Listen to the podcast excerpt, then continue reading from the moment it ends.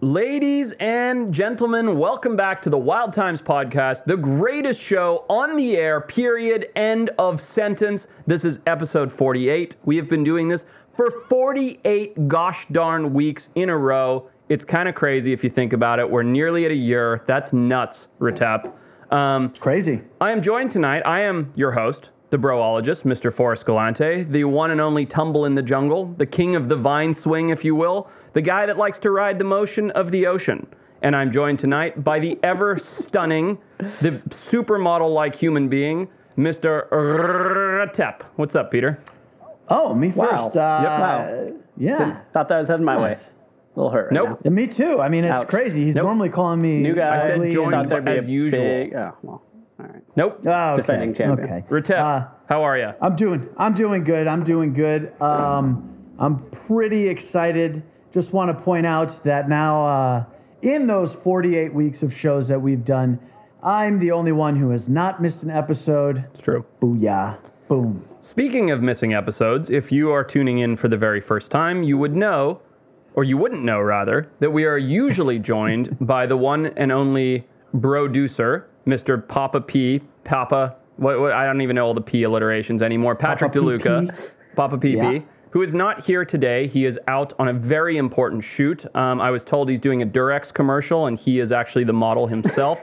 Whether that's true or not is all hearsay. I'm just passing the on the information I was given.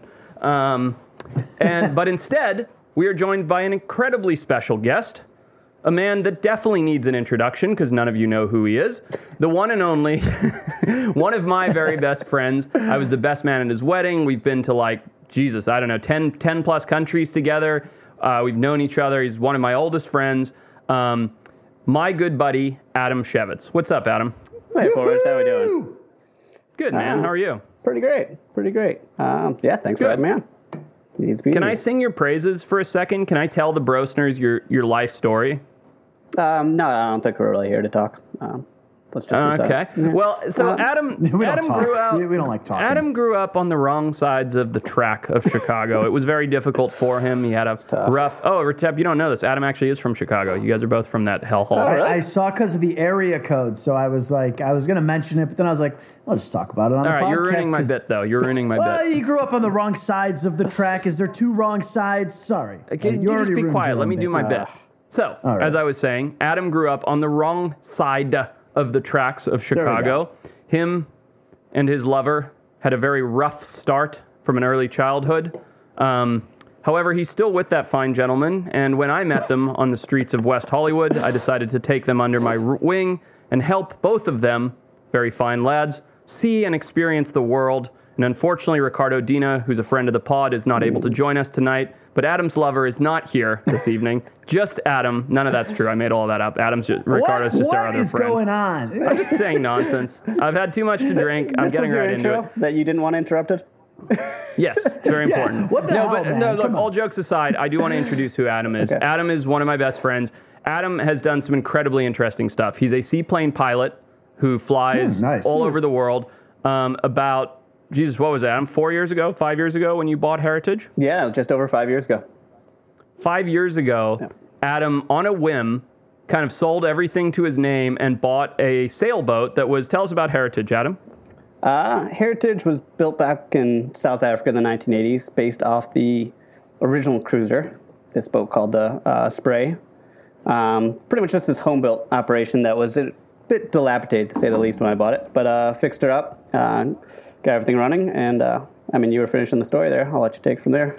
Yeah, so Adam bought on a whim. He bought a boat homemade in the 80s in South Africa, moved onto it with his lovely fiance at the time, and uh, spent just about three years sailing around the world, accumulating all kinds of stories. And I was very fortunate to get to join him a couple times on that trip and had an absolute blast. And I thought that, you know, tonight, in addition to all the regular shenanigans, we'd hear a little bit from an ocean adventurer like Adam. Yeah, you got it. Um, it was a heck of an adventure. The boat um, I was saying was the spray. It's uh, Joshua Slocum, the first guy to ever sail around the world solo. Um, the first one that decided, you know what, I've had enough with civilization, buying a boat, I'm going. Um, this boat's modeled exactly after his. Uh, so it's classic through and through. Um, and uh, we'll get to some adventures. Nice. Adam, I, I remember when you bought Heritage, you had never sailed a day in your life. Like maybe dicked around on those little tiny, you know, like off the beach sailboat things, but you'd literally never sailed a day in your life. And you just bought this boat and you're like, I'm going to. I'm, I'm gonna. I remember you telling me this over the phone. You're like, I'm just gonna figure it out as I go. I'm gonna learn to sail and travel around the world. And I was like, dude, you're nuts. what was that like?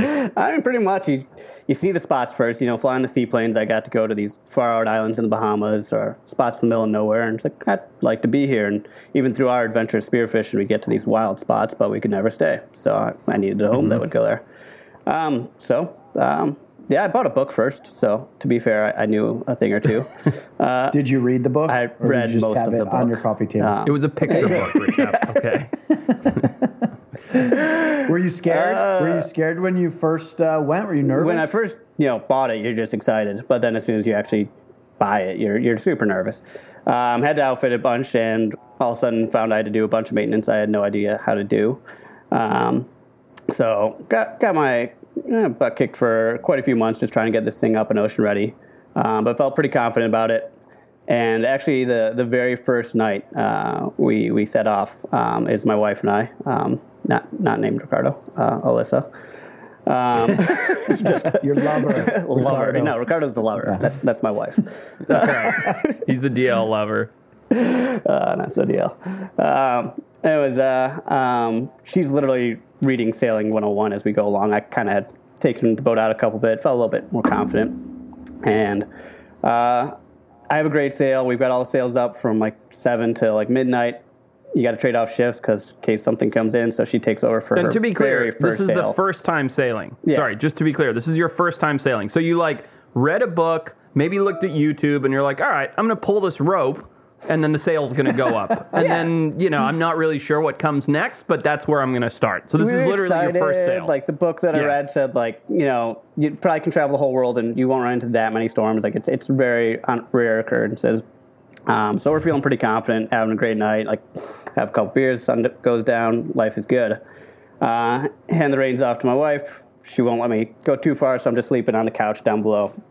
And uh, um, she wants to impress though too. So we were going. Our boat's really slow. Uh, may seem uh, uh, fast to us what we were talking about, but it's, it's really slow. We're only going about five knots, and we were pretty happy with that. Probably a good thing at this point. Uh, yeah. no, slow and steady. Um, anyways, my wife wanted to impress me, and all of a sudden the wind picks up, and it's starting to go six knots the boat, and then seven knots, and all of a sudden the boat's going eight knots, and she's like, "Ah, it's gonna be so great. Um, Adam's gonna be so impressed." And uh, literally just then, you know, as any sailor at all would know, if it picks up, you know, your boat's moving three knots faster in a short amount of time, there's something coming to you. Um, so our very first night, very first um, sail, literally get nailed by a squall with 40, 50 knot winds, knocks our boat over. Wow. Uh, and I Oh my wake God. up from going asleep to the perfect dream, beautiful sunset, had a couple beers, sailing away, sold our possessions, super happy, to literally just the perfect storm. I have my wife yelling my name. I bolt up from the couch. I come up and there's so much water pouring in to the sailboat as I come up the hatchway that I literally get knocked back down. And uh, yeah, How far off the coast are you at this point? we d- left like super early in the morning, so we're, we're a good 40 miles out there. Um, so so Oh my um, God. And this is already your out first there. sail. This is the first time you've ever taken the boat out. Doing great. We, we've got this. Yeah. Uh, I read the book. Um, Well, yeah, the boat's upside down now. So exactly. Everything's thrown. Uh, I literally get up to wheel, and we got this old pirate style wheel. Like I said, it's classic boat, so it's it's it's everything you'd picture in a sailing boat. Uh, um, wheel air, helm, and uh, I'm holding on to it. Can't see a thing. Yelling, "I got it! I got it!" I have no idea where we're even going. Um, so I was nervous to answer your question. yeah, so how'd you guys how'd you guys end up making it out of that scenario? You just you just you just battered down and, and got through it? that was kind of planned at first. I, you know, it's 40, 50 knot winds. We're getting put on our sides, but I try and just head downwind. I figure going with the wind, we'll have less hitting our sails, uh, just take me a little bit less force. So I start doing that, and I can't even see our wind instruments because the rain's pouring in so much. I get my wife to put a light on it. My Uh, God. and I finally, you know, starting to feel like I get this. We're doing you know 14, 15 knots now with the sailboat. That's not designed to go above eight. Like eight's doing great. Three times, three times the speed you were going. uh, just crashing in these waves, and um, it's a lot of force on this wheel. I'm just holding this thing, you know. Um, but I finally think I feel like I got it. Like let's just let this first take go, and we'll be all right. Um, just then, the steering wheel just goes loose in my hand. Just steering brakes. The whole steering column just Whole steering breaks. column just does that. I'm spinning this thing, my you know hands not not responding anything. Um, so um, at this point, I can only uh, you know from here on out, I can only describe it as heritage taking care of uh, a very dumb sailor. At this point, uh, uh, that seems like a terrible happening to have your steering brake in the middle of a storm, but the boat actually completely took care of us. It had a lot of um, Wow. Yeah, it had a lot of pressure on the helm that actually wanted to turn it into the wind, which was the right thing to do. Um, it turned it completely into the wind. So you were doing the complete opposite. You were of doing what the you wrong should have thing. been. Terribly wrong, but I, I sure wasn't right. Rete- let me tell you something about Adam real quick. Let me dogleg this just for one second. Adam has literally, it's incredible actually. It, it's phenomenal. Adam has literally never been wrong about anything. I've known him for a long time. It's it's amazing, dude. He'll he'll drive the boat the wrong direction in the storm, and somehow he still wasn't wrong. Like read any sailing book, and it'll tell you that's the wrong thing to do. But but you know he wasn't wrong. Well, I'm here, so, So I just so you know. wasn't. Uh, be fair, That's all right. I know people like that. One of them's normally on this podcast, but True. he's not here right Very now. true. Very true. Forrest is here. Um, so yeah, so so t- tell us how you got out of it, Adam. So yeah, so the steering column Steering breaks. breaks. You know, you're now you're now yeah. What what the fuck? Then what? Uh, the Well, boat so swings into the wind, and as Yeah. any intro sailor would know, you know, obviously not me, I'm just starting, but any intro sailor would know, you turn into the wind to drop your sails. So as soon as the boat turns into the wind, these sails get all the pressure take off them, but they're flapping like you know Zeus himself is flapping these sails. It's so loud, just thunderous. Uh, but that's my chance. crazy. That that tells me, you know, that was kind of a slap in the face. This is what you need to do, dummy. Get your sails down. Um, and so with them flapping like crazy, I start um, furling in the um, uh, foresail um, and the staysail. Those are the two forward sails. Um, that works out moderately well. They're, they're mostly in. And then I got to go up on deck and get the mainsail down. And um, I, I don't really recall my details there, but I remember getting hit by ropes a lot because things were just flying each way. Um, and then eventually it was down. And then the only sail that was up was our mizzen mast.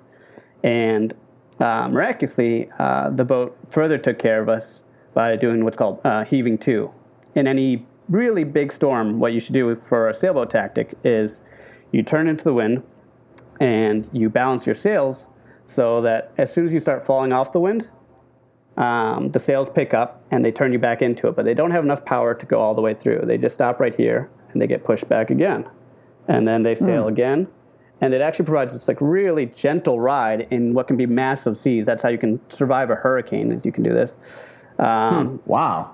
and the boat did it for us. Uh, usually, you need to have two sails up. You need to have your ferry forward, uh, jib up, and your mizzen. But this boat heritage, um, yeah, Stop saying made up words. Just tell the story. None of us know these words that you're saying. These are made up words. Okay. And then I did the jiggamarole and everything worked out just fine. Yeah. The I boat still have took trouble care with of me, like starboard. and we had a chance What is to, that? Back of the boat. so, Well, so let me ask you a question. You, what's your wife doing during all this? I Screaming. I just want to explain one thing? Yeah. before Adam discusses this. I've known Adam and his, you know, his wife a long time, and I love them both to death. Adam's wife is like the super sweet girl from like the upper, you know, like the the best neighborhood in the Midwest. Meaning zero experience in like the ocean and storms. And Adam, and you, if you think I have no amygdala, wait until you hear a few more Adam stories. But um, it- Adam is just like, come on, sweetie, it'll be great. Like we'll go on this this trip. And by the way, at this time, this was not Adam's wife. This was just Adam's girlfriend. They weren't even engaged yet, right, Adam? you got to put them to the test. And uh, yeah, you know that they was were important literally just dating. And, and Adam's like, come go. with, it'll be so much fun. Let's I learn mean, to sail. pina colada, And- sailed. She loved the beach, so um, Fucking drives her into a storm night one. This girl from the Midwest. She's like never even seen the ocean before. And he's like, nah, you'll be fine. To be fair, before I bought the sailboat, I did ask if she liked sailing, and uh, though she'd never been, she thought she did. Yeah, smart. Uh, the boat takes care of us. You know, we're able to after about three hours, fix up the uh, steering. It's the middle of the night, you know, 5 a.m., three, you know, whatever it is by the time. And, uh, you know, I look at Alyssa and ask if she wants to keep going. And uh, she's like, well, we don't really have much choice. And I'm like, all right, yeah, let's keep We're now 90 miles offshore. What she didn't know, we so- were probably like those 40 miles. We kind of gotten closer to like San Jose, Puerto Rico. We, we just left from the Virgin Islands. We could have maybe Ah, done okay. like you know by sundown. We could have been in Puerto Rico, um, but she didn't know that, and I thought she did when I you know asked her that question, and she's like, "Now let's keep going to where we were heading, which was Turks and Caicos." I I was just really impressed with her. I had no idea that she just didn't know that we could just end that today. nice. So, nice. but uh, So you know, uh, I thought she was being brave, and it, it worked out. We we picked ourselves up off the floor, uh, remembered to turn the radar on for the next night, um, and we got Smart. better from there. nice. So Adam's got a ton of stories, and, and Peter, I'm going to bring up a few just for when you know the short stints I was along for the ride, and we can talk about the boat and his sailing. But I figure before Sure. we get into any more of his stories, first of all, it's important for you and the Brosners to know the reason Adam and I are so close, and I'm not exaggerating when I say this, is we have saved each other's lives a couple different times. And Wow. Adam can tell you those stories. We can get into it. But if you the re, but the the reason that we've been in a situation where we've had to save each other's lives a couple times is because you know when you're like 16 and you're like with your buddy and your buddy's like, "Hey dude, I bet you can't jump over that." And you're like, "Dude, I can jump over that and something else." And he's like, "Yeah, we'll prove it." And he's like, "Okay, I'll jump over it." And then you jump and you wipe out and you like cry and everybody's a That's Adam and I except we're adults. Like he has he has less amygdala than I do, if that's even a possibility, and we just rev each other up all the time. We have been at each other's throats. I'm not kidding. We've come to come to blows a couple different times. Uh, we've traveled all over the world together, and it's fine. Like we, we we hash it out, and then we're good the next day. But we, I mean, it's we've had some freaking awesome, crazy experiences, and I can tell you straight up, I have pulled his lifeless body up from the ocean, and he has kept things from eating me. So it's a it's a good friendship as long as you get over the hump of having to hang out with each other. That was a really nice way to put that. Uh, you know, kept things from eating me. When correctly, you meant to say that you used me as a human shield. Human shield, that's correct. Well, you had the He- he spear gun, in to do fairness. Um, it's pretty much. Uh, we've heard that story from several of his cameramen. True. I mean, it's a typical scenario with uh, Forrest. It's my mo, you know. Like I, It is. Operation Get Behind the Friend. Like Right. that's, that's how that's how we play it. One time he threw cameraman Mitch right in front of a giant rhinoceros. I did not throw Wow. him in front of a rhinoceros. he told the story. He was just standing in the wrong spot. That makes me feel pretty pretty fortunate. Mine was just a hammerhead shark, been and much uh, worse. There was no Oh throwing involved. And yes, ours was He a threw hammerhead you in shark. front of a hammerhead shark. Christ Almighty! I can't wait to see, I wanted to like get into a tangent and do in the news, but now let's just dig right into why I'm an asshole. Go ahead, Adam. We're what getting happened with right the to hammerhead this? All shark? right, I thought we'd get a little. All right, um, well, you know, just to give you some credibility here, uh, as the standing biologist and uh, you know, world-renowned biologist, um, we were out of the Channel Islands in California, uh, unseasonably warm water, and this amazing hammerhead shark comes up to our boat. Um, you know, right after we just speared a bunch of fish and put a bunch of blood in the water.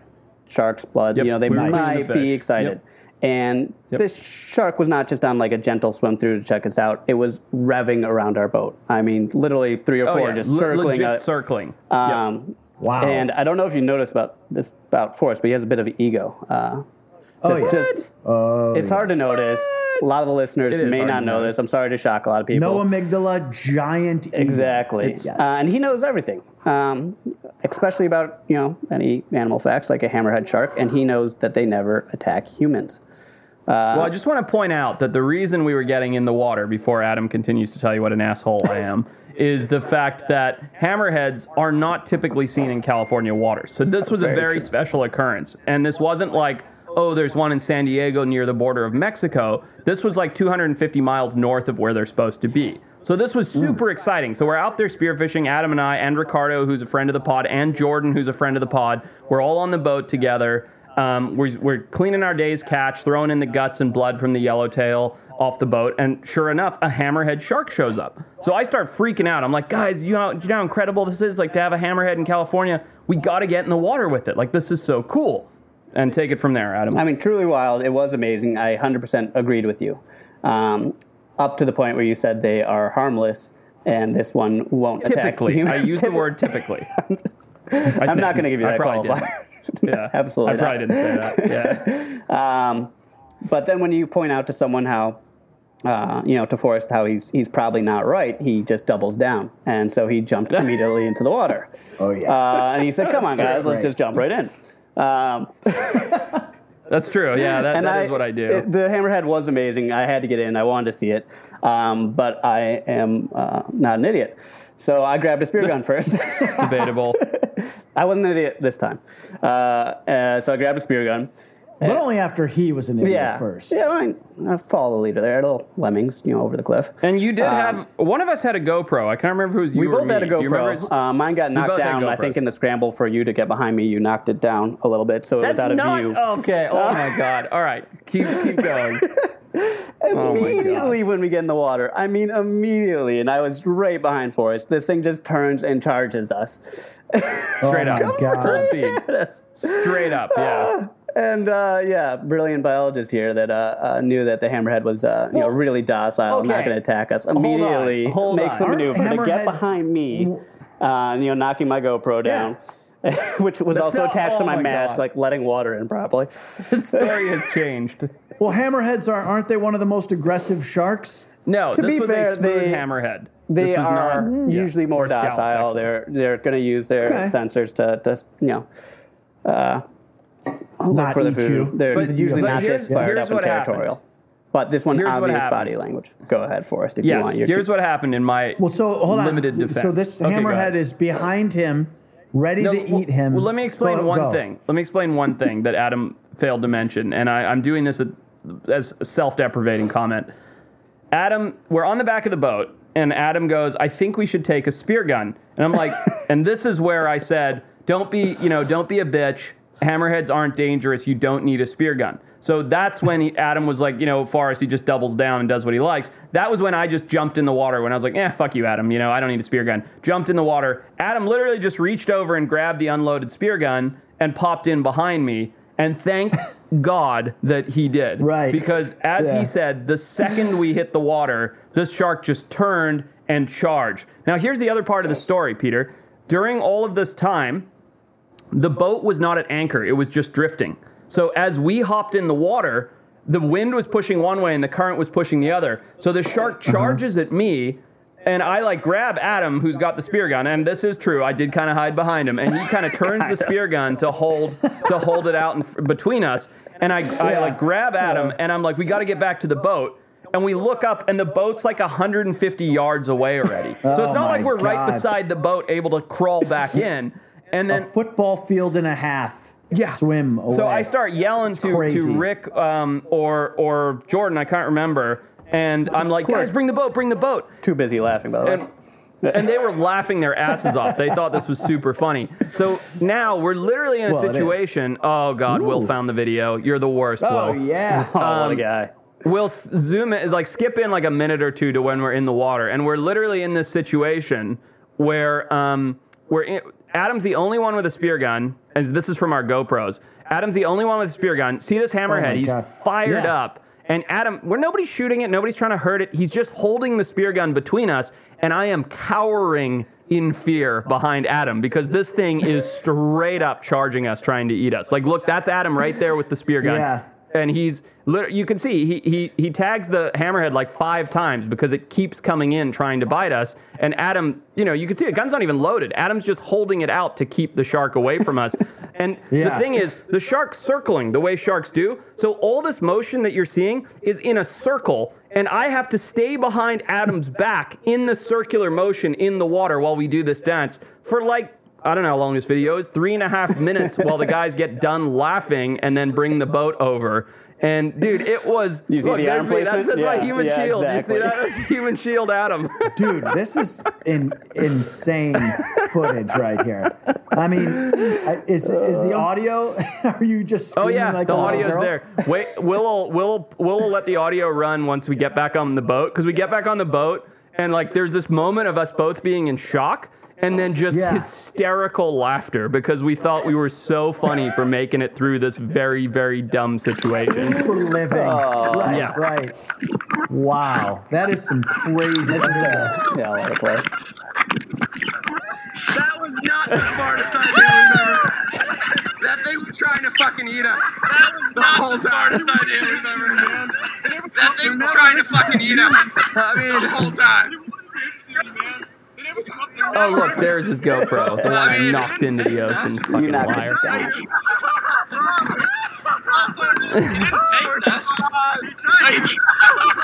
Oh my god, Forrest is like high on fucking adrenaline right now. There's Jordan, and, and Ricardo's driving the boat.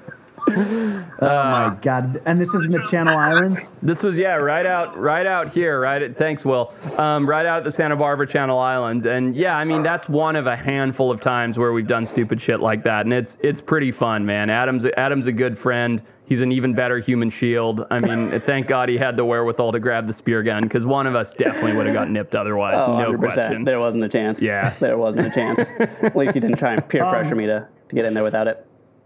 Well, speaking of interesting, crazy things in the ocean, I've got a little what's in the news for you. What kind of desk you got today? Coming across Fur, my beautiful leather bound desk, I had Oh, something nice. very interesting. Actually, my good buddy Joe Rogan texted me this, and he's like, dude, have you seen this? I was like, what? What? And uh, he sent me this link to this incredible thing that shows the cuttlefish can actually pass a test that is designed for human intelligence. And this test is unbelievable. So it's, it's a well known test, it's a famous psychological test called the marshmallow test, which is, and the way, the reason it's called the marshmallow test is what they would do is they would offer kids the opportunity to eat a meal, but if they decided to forego that meal, they'd get a marshmallow. So what that showed was foresight, right? The ability to, to express self control um, and have a little foresight when it comes to their uh, their their choices. And very very interestingly, I, I'm trying to find the quote. There was a guy who wrote about this, um, and he, he wrote it was the scientist behind the study said self control is thought to be the cornerstone of intelligence, as it is an important prerequisite for complex decision making making and planning for the future. Think about this, Retep. Like Yeah. you, you're you're obsessed with cuttlefish. You're obsessed with octopus, right? You think they're all them. aliens. Okay. Yes. This animal was offered a, its regular meal. This is just a little cephalopod that lives in the ocean that makes its entire life just you know just jet squirting around the ocean. It's offered a meal, Sure. and then it's offered a tasty treat, and then it after a period of time, it was offered the meal and not the tasty treat, and then vice versa. And on its own accord, this creature figured out if I pass on the meal, I get my tasty treat. That is fucking mind blowing, dude. Gorillas don't do that. Chimpanzees don't do that. But many This silly little humans don't do that. Yeah, you Yeah. couldn't do that, Retep. If I was like, hey, I Retep, here's a bag of Taco Bell. You can eat this now, but if you eat this now, no Mountain Dew Baja Blast for you afterwards. You'd still, you'd still Give eat me the that Taco, Taco Bell. Bell. That's Yeah. right. Zero Yeah, but this is incredible, guys. Like this It is. is. I mean, Rogan was going nuts over it. I think it's absolutely fascinating to show self-control like that. To show, you know, to show forethought. I, I mean, it's it's like like the scientist said, it's the cornerstone of intelligence. I think it's absolutely mind blowing. Yeah, I I actually uh, read this book one time, and it was called uh, uh, I forget what it's called, but anyways, I'll remember it in a second. But the uh, the main point of the author was that uh, you know discipline is essentially one of humans' superpowers that allows them to that allows us to c- accomplish incredible things like building cities and Right. and and just just all of these things that we do wouldn't be possible without discipline and he also says perseverance. But i mean it, it's true too because i mean i always feel like shit when i'm just like a fat slob. Like oh, i want to get drunk tonight or oh i don't want to work out. You need that discipline to accomplish great things. And my friend these cephalopods are en route to take over the world and gonna accomplish great things Adam, Yes. you've you've sailed all around the world. You've seen most ocean creatures, probably even more ocean creatures than I have. I imagine you've speared a couple cuttlefish to eat. Um, your thoughts on their intelligence? That's it's just bonkers. Um, I've never seen a moment's hesitation. You just you know every movement of theirs you would describe as instinct, and to hear that they have that thought process is it's it's boggling. I think I, can't think that my around dog is really smart. Right, my dog. When I tell my dog to sit, he sits. When I tell him Yeah. to like go to the next room, he goes to the next room. When I say go to mom for dinner, he goes to mom for dinner. I think my dog is really smart. In zero situation could I offer my dog dinner with the idea that he'd get like a bacon treat afterwards if he didn't eat it. There's absolutely there, like I said, I think my dog's really smart. There is no way, there is no situation in which my dog turns down dinner because he thinks he's getting the bacon after. That's a dog. That's a mammal. That's an animal that Yeah. has co-evolved with human beings for millions of years, and he can't figure it out. Gorillas and chimpanzee, animals that speak sign language, cannot figure this out. But this funky little cephalopod with its eight little legs that shoots its jet water and ink, it can figure this out. Yeah. I mean, so what do they think this part of the brain equates to? So obviously, this is a certain part of, of a brain, uh, you know, whatever, whether it's a cephalopod, a human being. This is definitely something that is basically the opposite of what instinct would tell you. I mean, instinct is going to tell pretty much every animal there's food, eat it, you might die, pretty much. But it's like there's this, this, uh, there's got to be some kind of this higher intelligence where you can where you learn that if you wait it, the results are going to be better Yeah, right? well, so that's a that's a mental evolutionary trait, right? So we have evolved as human beings, as a as a, an advanced intellectual species, to figure something out that if we are willing to not satiate ourselves now, we can have more later, right? I do it legit all the time, where I'm like, no, I'm not going to eat the extra slice of fucking steak at dinner because I want to have some ice cream, right? I think we all do that all the time, right? Like anybody Yeah. who's even remotely health conscious does that. But why cuttlefish have evolved the ability to exert self control, even Yeah. after this study, is still a mystery. Like, why? There's, it doesn't make any sense. Like, not only from an evolutionary standpoint, it doesn't make any sense from a survival standpoint or, or, or a wildlife standpoint. Like, if you're a Right. fucking squid, eat the thing in front of you before something else eats you right now. Like the fact that they've evolved this thing where they can be like, no, no, that's that's that snack's not for me. I'm gonna wait and have sardines later. Like that's insane. It It's is. mind-boggling. It's got to bring something like you know, if it was danger, I could understand that. Like if it knew that if it went for this, it was you know a dangerous situation, that would evolve along. But Yeah. what would teach it this patience that it would need to uh, wait for you know more food to accumulate? Like I, I I just don't understand where this came in. Like you were saying on the evolutionary train. It's Um, incredible. I mean, I think I think there is so much that we do not understand about cephalopods. I think there's so much we don't Oh, yeah. understand about all animals. It seems like now, I'm going to say because of the wild times, but it seems like now more than ever, we're starting to really appreciate and and begin to dig into octopus and squid intelligence and like this is a new thing like this was not a hot topic in science 10 years ago like it's a hot topic now and it's pretty cool because we're learning things that are just mind-blowing like this Yeah, they're one of the most, I mean, incredible uh, animals out there. They do incredible things. The fact that they can they can uh, change their color and the texture of their skin to blend in and essentially look and feel like rocks. You saw the one. There's that famous video where it protects itself with a Yep, shell and yep. uses it as armor, and Yep. it walks with its tentacles along the bottom of the ocean. I was watching that one the other day, and I'm just like, this is insane. These these these animals, and, and yet we we just eat the fuck out of them. But it- and the other crazy part is, is that cephalopods they only well octopus only live for what three years.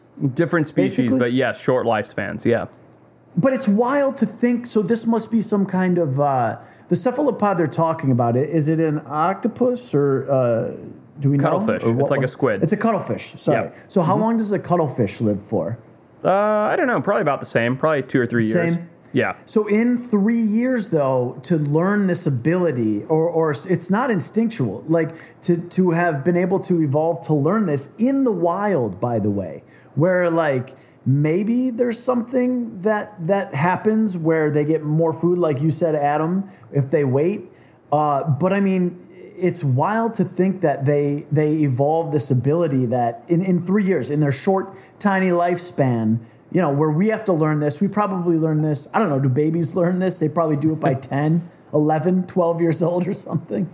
Did you yeah, know we, we that- both have babies now. They're, they don't do this. did you know peter that i had an octopus in college did i ever tell you this No, of course not. So this I mean, aquarium I that's sitting right here. me. See this aquarium Yeah. right here?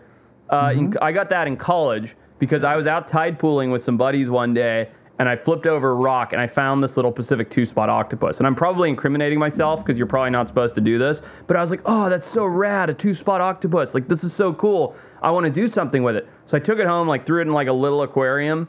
And I was like, oh, this isn't, you know, being a biologist, even then, I was like, this is no good. Like, this animal will not do well. So I, I, Right. I went and got picked up this aquarium, put it in the corner of my parents' house, of course, and um, went down to the ocean like 10 times with buckets and filled up this aquarium and then built this awesome little little thing that the octopus would live in. And his name was leonidas because it was right when the movie 300 came out. And um, leonidas was badass dude. He used to hang out in that aquarium. You could come and tap on the lid and he'd come shooting up and wait with his tentacles for you to drop something in. We'd feed him like pet store goldfish which i'm sure is not the right thing given that they're a freshwater d- fish. Plus you know squid and other stuff. But he was awesome and he was a destroyer. Like I would go out to the Channel Islands, like with Adam or my other buddies, and we'd like catch little little baby uh, like opaleye or little snails and crabs and stuff, and put them in there. Didn't matter what you put in there, Leonidas would rip it to shreds. He was like, "This is my house. Don't fuck with it. I will destroy." Um, yeah.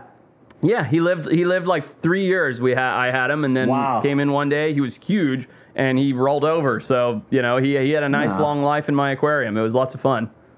Yeah. Three years. That's about So- their lifespan.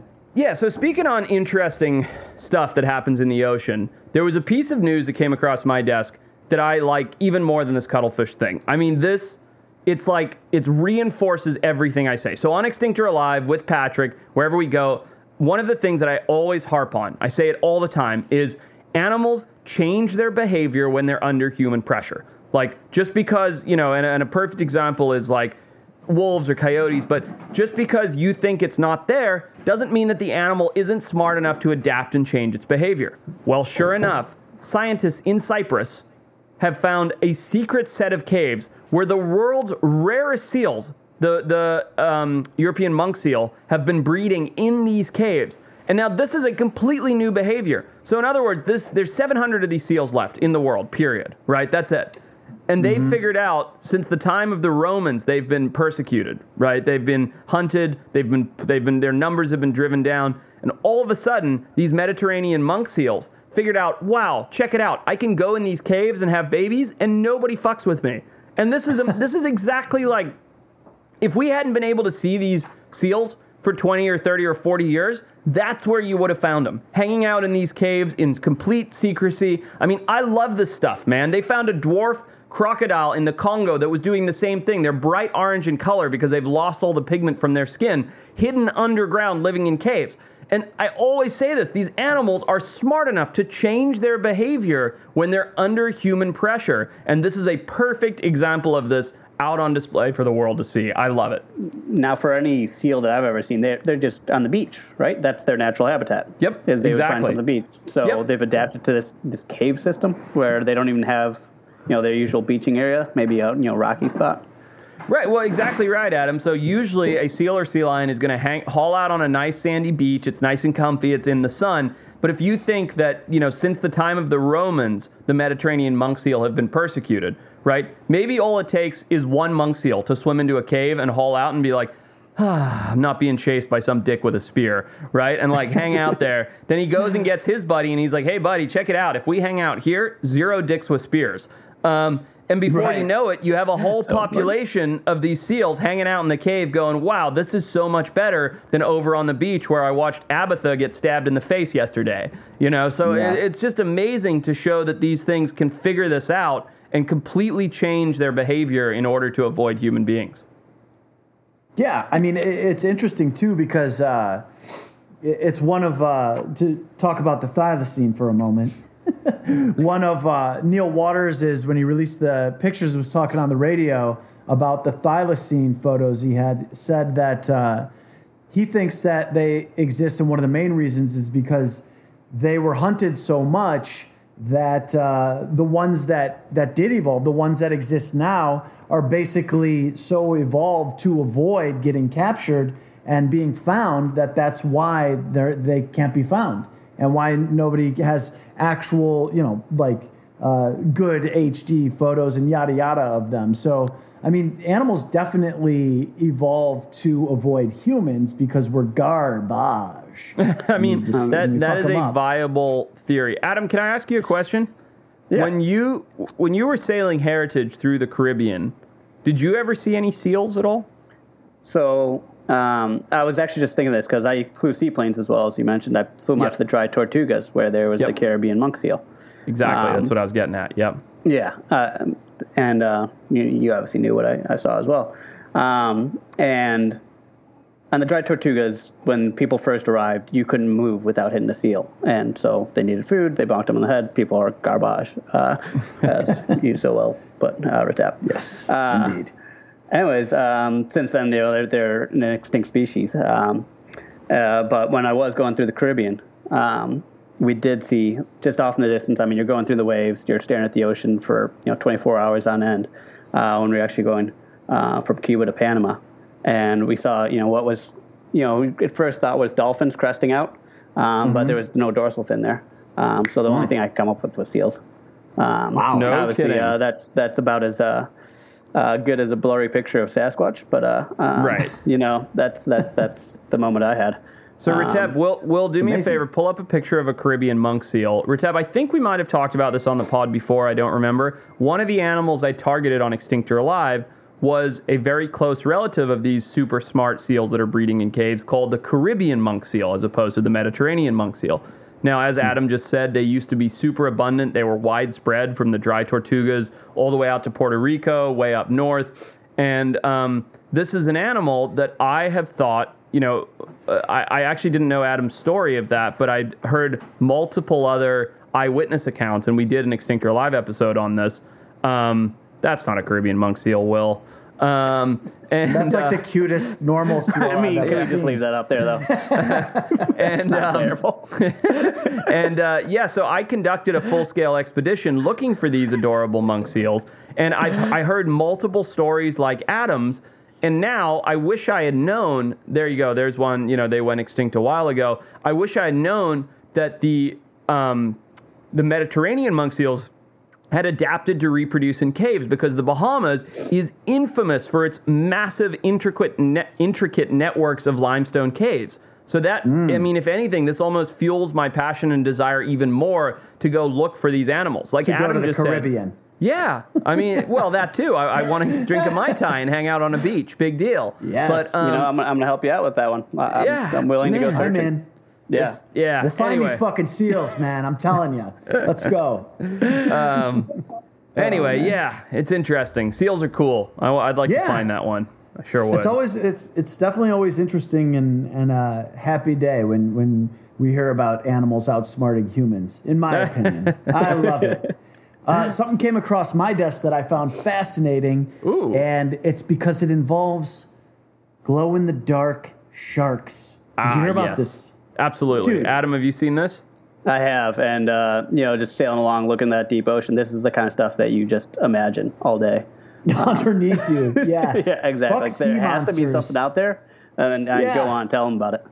No, yeah, I mean, so they found the largest bioluminescent animals on Earth. And uh, so, in a study published in the journal Frontiers in Marine Science, the scientists found that three species of deep sea shark are bioluminescent. They glow in the dark. They produce a soft blue green light with specialized cells in their skin. And uh, one of them grows up to six feet. So, a six foot animal that glows in the dark exists in the ocean. It's awesome.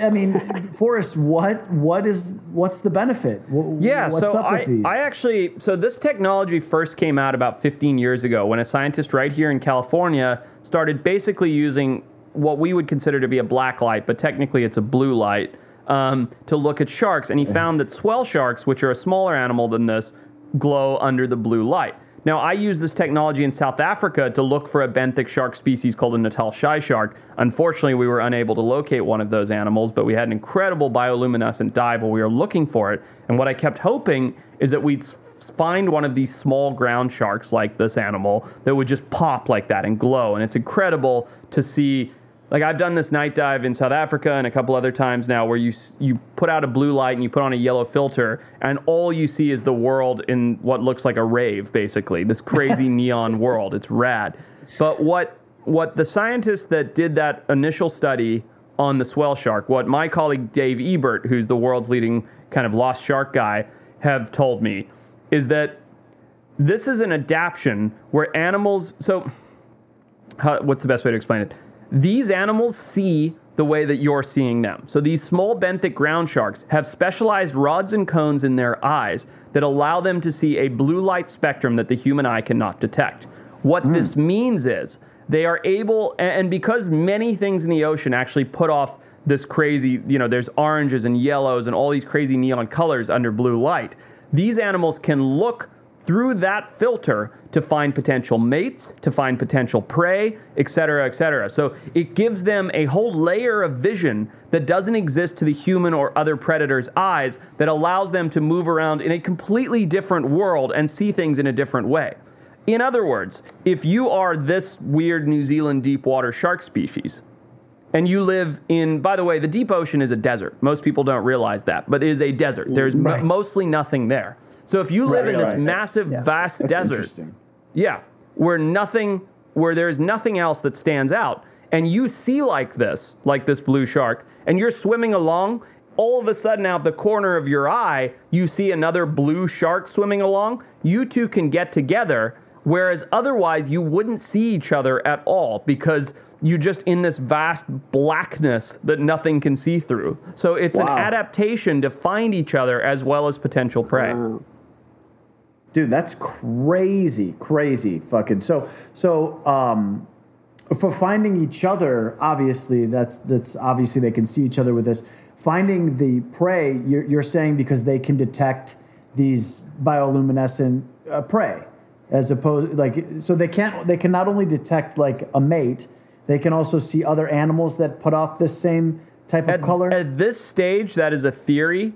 The you know the strongest theory is that they glow in the dark in order to see each other and attract each other and locate each other and reproduce. Okay. But having done the dives that I've done in what's called fluoro light, which is this blue light with a yellow filter put over your eyes, you can see that all kinds of things glow. Now, a small benthic shark like this, it'll eat crabs, it'll eat crustaceans, it'll eat little stingrays, things like that. And a lot of those things glow. So I believe, and a number of other scientists, including Dave Ebert and a few others, also believe that the reason they see in this world is because they'll see another blue shark and go, that's a mate. They'll see a little neon orange colored crab and go, that's food. They'll see a cave lined with neon green anemones and go, that's a hiding spot. So it's like they, they see a world that we don't even see and don't even Right. understand. And they'll never see the bull shark that's a big predator or the the small starfish that they're they're literally, you know, they can't eat, they can't do anything with. They don't even live in that mental space because it doesn't even exist in their eyes, which I think is a fascinating concept. So in Oh, this darkness, yeah. they're just seeing their prey, or you know, uh, possibly not their predators and each other. Um, Yeah, just social a- cues, just cues to, to behavioral cues, right? Whether it's prey or a mate, or maybe some of the bigger predators do. I mean, we haven't tested this fluoro technology. We might find out that great white sharks do this. You know, I don't think anybody's ever run a, a blue light with a yellow filter on a great white shark. You know, we just don't know. It's very easy to do it with, you know, this guy's probably five feet long or whatever, like you said, that they pulled up from 10,000 feet. Very easy to do it with him. Little harder to do it with a 15 foot great white shark. So, you know, So I I'm think there's a lot. Yeah. that we do a night dive with a great white shark Anytime. with the blue light, yellow. Uh, but this time we switch around the roles, and you get to be the human shield. Anytime. Anytime. I like I'll take it. you up on that. exclusively to be posted on the Wild Times YouTube. but um, it, it- it is it it's research. super interesting. It's super interesting to think about uh, what you just said. Where right, they don't they don't even uh, they're not even aware of these other predators and everything that that's around them because of the way that they sense the world, man. And uh, not to get ethereal or anything, but that's that's I mean that's that's what it's like for us in in the world. Like we have all these uh, all these perceptions, we can perceive light and all these things, but what's going on in the ether, man? Maybe there's giant sharks floating around in the fourth dimension that we can't see too. That's I'm just saying. yeah. No, just I feel yeah. I don't agree with you, but I feel yeah. It could be there. maybe you these- know? First time I'm on the podcast, saying. a little weirded out, but uh, yeah, go on. Uh, this is this is an animal podcast, but I like to get uh, into the into the spooky science I didn't- all right, aspect fourth of it sometimes. it Adam, well, you were I sailing mean- around the world. I remember you telling me that you went somewhere, and I don't want to butcher your story, and they thought you were a spooky ghost. Can you tell us that story? I'm serious. I'm not making it up. Unless Yeah, I'm. no, I'm no, not- I was the guy coming from the, the fourth dimension. no, Um, seriously, Well, tell us the real story. Uh, that- See? that's a real This story, is why right? I bring rem- this shit up. But it I'm is remembering this correctly, true story right? That's not Yeah. quite fair to the people there, but uh, you know, I'll run with it. Yeah, Um, go for it. We were in the we just crossed the South Pacific, and we'd made landfall on this island called Gambier, and then we were heading into the southern Tuamotus, which are these chain of atolls, um, old volcanoes that were extinct, started to sink below the ocean. As they sink, they coral actually grows up and forms these barrier reefs that eventually become the island with these deep blue lagoons in the middle. And these islands, if you look them up, they're, they're as breathtaking as they come. Um, but the whole southern portion really has not been explored. It's not a place that uh, you will have any sort of nautical chart for. You don't. You barely have Google Maps for some of the spots. Um, it, it's just unexplored. Um, so obviously, being near that, that was that was just a head-to-head straight for it. Um, so we just started off on some of these islands, and you know, no cruisers or anybody that um, we knew had been there before, and we ended up picking out one by the very scientific process of my wife looking at Google Earth and being able to see one and saying that looked pretty. Um, so we headed to this spot. Uh, it was about um, uh, 240 miles from where we were, so two days sail. We timed it well, so we had wind on the way there, um, but as soon as we got there, it was pretty calm, which was good because it's this beautiful circular island in the middle of nowhere. Um, I had no idea if we could be able to anchor. All these atolls, like I said, they're extinct volcanoes, so they have the peak, and then they just drop off in the middle of nowhere. There, there you get to. This is a look picture of it right here that we'll uh, just pull That's that's an atoll. So see how there's water in the middle, and there's this outer ring, Peter. Yeah. What that is is, as Adam was describing, at one point in time, that was a volcano that came above land Oh, cool. or above above the surface, relative, or at least close to the surface. Then it collapsed, right? And what you have is the the remaining ring that over time grew coral, and then there was sand, and then there were trees, etc. So it's basically an extinct volcano ring in the middle of the ocean. and they're incredible down, beacons the of coral life. keeps growing up, and the Yeah. wildlife Yeah. is just unbelievable. Um, anyway, so we roll up to this island, and we come from the far side, the far side of the photo. Uh, we're coming from the south, and um, as you can see, it just drops off in the blue. We're looking for somewhere to anchor, and we come around the south side. We don't know if there's anybody there. You, you can see from the photo, it doesn't look like there is. Um, And then peering out of the south side is this probably 100 to 150 foot white cross just peering up out of these palm trees. Um, we're like, okay, that's a little strange, but hey, at least people are here. uh, and as we go around, uh, we keep seeing these every you know quarter mile or so. There's just this huge white cross. Um, so very weird. Um, and we keep looking for anchoring spots. We try on the west side, which is uh, um, uh, the right side of your photo, right side of the screen. Um, No luck there. It's just sheer walls. And finally, we come around to the north, and we actually see these small buildings here. I'm like, okay, there has to be a way to get you know tied up here. People must somehow access the water, otherwise there there wouldn't be life. Um, so I jump off the boat uh, with my wife driving it, and I look down the reef, and there's actually this spot where you can tie into the coral reef. So I take a huge rope, I dive down, run it through, you know, dive down 40 feet, run it through the coral, um, Wow. and uh, get back to the surface with it, and we tie up the boat. Um, and now we're just staring at, at this, you know, desolate island, and there's this one house, there's this uh, shrine, and there's a church there.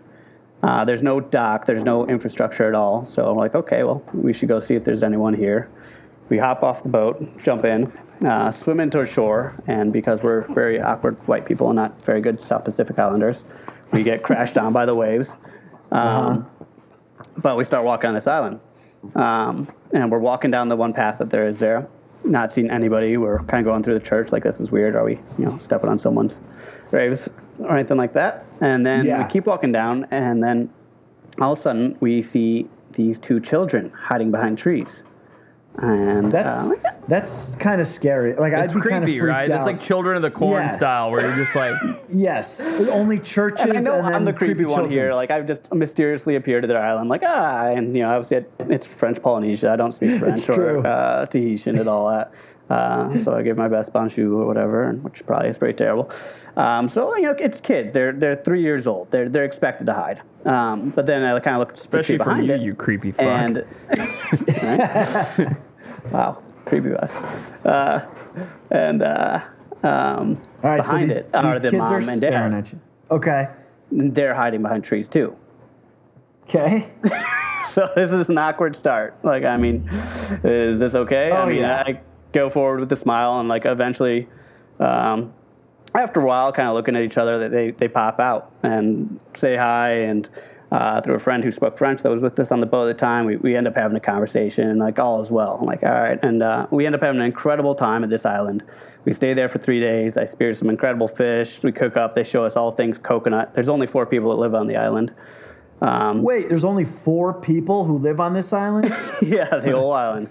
So, so you met the whole family. That was the whole Uh, right family. away. Yeah, exactly. It was the whole island party, crazy. and uh, we were all there. How's that work? Is there some inbreeding going on? How does that? I'm trying to figure There is out a, how there's that- a nearby island, works. so I mean, okay, got it. um, there's there's one that's uh, like 15 miles away um, that has a population nearby. of like 200 people. Um, okay, so So, what do you they know, swim there? healthy. Do they have a boat? What's they don't going on? there, Peter. That's a ridiculous comment.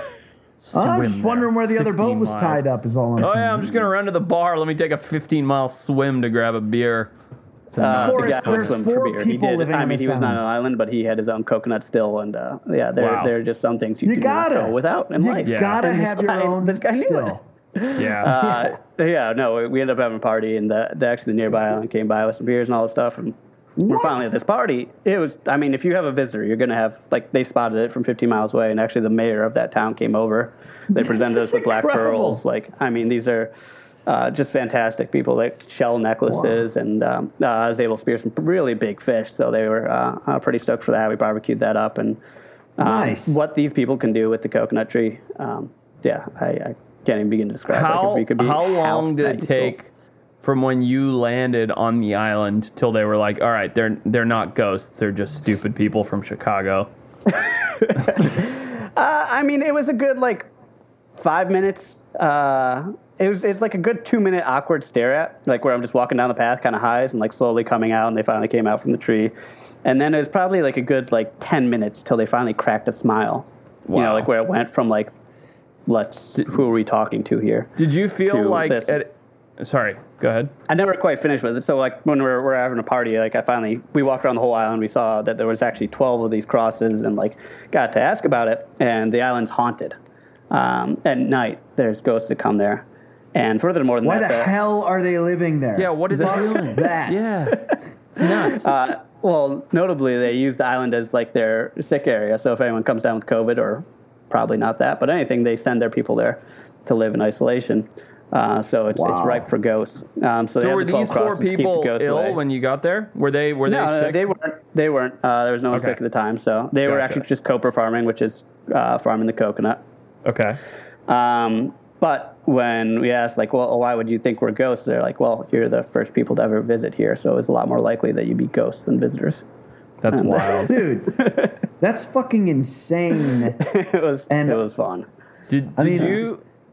Do you guys familiar with that story? It came out a couple years ago. No, maybe about a year ago. Of the missionary or missionaries that tried to go onto that island near the Philippines, and it's a completely oh, yeah. uncontacted island, and like everybody knows about it.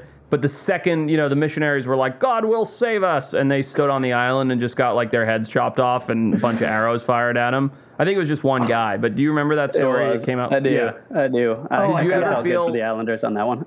Yeah, I'm I'm, Yeah. I'm with them. But um, did you ever think like, all right, this is my Philippines Island moment? Like these guys are just they're, the arrows are going to start flying any second here. I didn't have that moment uh, because of just the reputation of all you know South Pacific Islanders until uh, we we got there and there was just two little you know children in the cornfield staring us down and then the other people hiding behind the trees and then it's just like you you cross this invisible barrier. Um, North Right. Sentinel where Island. you're that's- just like, all right, is this all right? And you start questioning that. Um, So- so, uh, no, it was, it was a good moment when they slowly came out from the trees and, and were not holding arrows. Well, so the name of that island where the the missionary tried to go and convert everybody was uh, North Sentinel Island. What would you do, Adam, as a seafaring man, if you pulled up to an island in the South Pacific, just like just like the one you just described, where you're like, oh, you know, it looks cool from Google Earth, because I could totally see this happening to any novice sailor, being like, Yeah. this place looks rad. You pull up. There's the picture from when the villagers killed the guy. Uh, uh, Will's got it up on the screen. If you're watching it along on YouTube, you can check it out. Um, that's that's pulling up at North Sentinel Island, and these are the guys that you know flung arrows and, and killed the, the missionary. Now, Adam, if you were in this position, obviously not knowing that you were going there to be a missionary, but rather you know you're like, hey, we've been sailing for three days, haven't seen land in a while, cool looking island, and you rock up, and that's what you see from from the skiff, that image right there. What would you do? That's so strong. Uh, that that's a hard image to to get away from. I'm sure that's not like the first image that he saw. But um, okay, let's If that was let's the very first image that I saw, yeah. what would you do? I mean, how do you land to that? You just roll up on I your paddleboard and be like, I mean, our approach to everywhere you go um, is you would bring something. You're guests there, so you should bring a gift. Like when we went to the San Blas Islands in, uh, you know, the Panama, Panama, where they have the Guna Indians, you, you bring gifts and you ask permission. You don't, you know, come in there thumping your Bible or anything like that, telling somebody something. You, you ask permission and you follow their ways. Um, and, you know, seeing those you know natives there that uh, that's super intriguing. I mean, it'd be hard not to want to explore that with family there. You know, if I had my wife, yeah, we're, we're turning around, probably going. Well, the that's other what I'm way. saying. So okay, Oh, so like, if I- they you there and we're daring hands. each other. Like, what do you doing? No, do? no, no. I- if you and I are there, we're already dead in that. Yeah, hypothetical. exactly. We're That's going up over. there, though. Yeah. But, like, you I'm like, bring oh, I something, bet you can't slap him on the butt. and then there's you're done. universal God. symbols of peace and all that. So, uh, um, but yeah, I mean, you just don't know what sort of belief they're going to have. Of you know, are you a ghost? Are you a you know an evil spirit? Um, and I I think that's it's so cool to think about because that's been the clash of cultures over the past you know couple hundred years. Uh, but uh, uh, I don't know I how think- to approach that. I I mean, you have a gift. That's all I got. And I then you, think Yeah, bring gifts. get a I mean, it's just like reaction and you going see what to it a is. regular party. and, I don't uh, buy it. I don't buy it.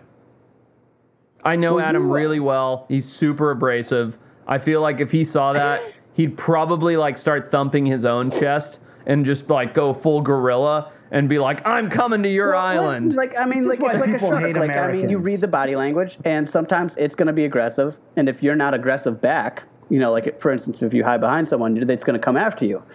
But uh, uh, if you're aggressive, you can you can counteract that. You can show that I'm here too, um, and you get a little bit of I'm respect. So sure the that guy may be who- the right play. That may be the right play to just you know.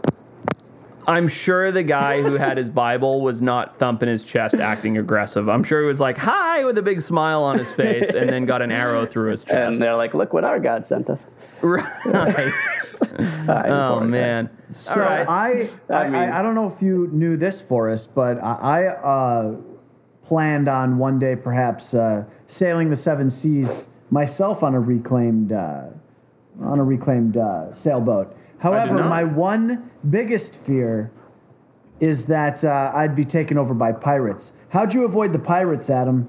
Is there is there specific This routes? This is a real question, Adam. This is not. Yeah, no, no, it's he's fair. asking Uh, genuinely. You know, it, Yeah. it's, it's actually like I mean, most Yeah. people are like, "Ha ha! How do you avoid the pirates?" and then they're like, I'm "No, okay." So we literally took route, routes to avoid them, and that was the main key. We're not outrunning anything.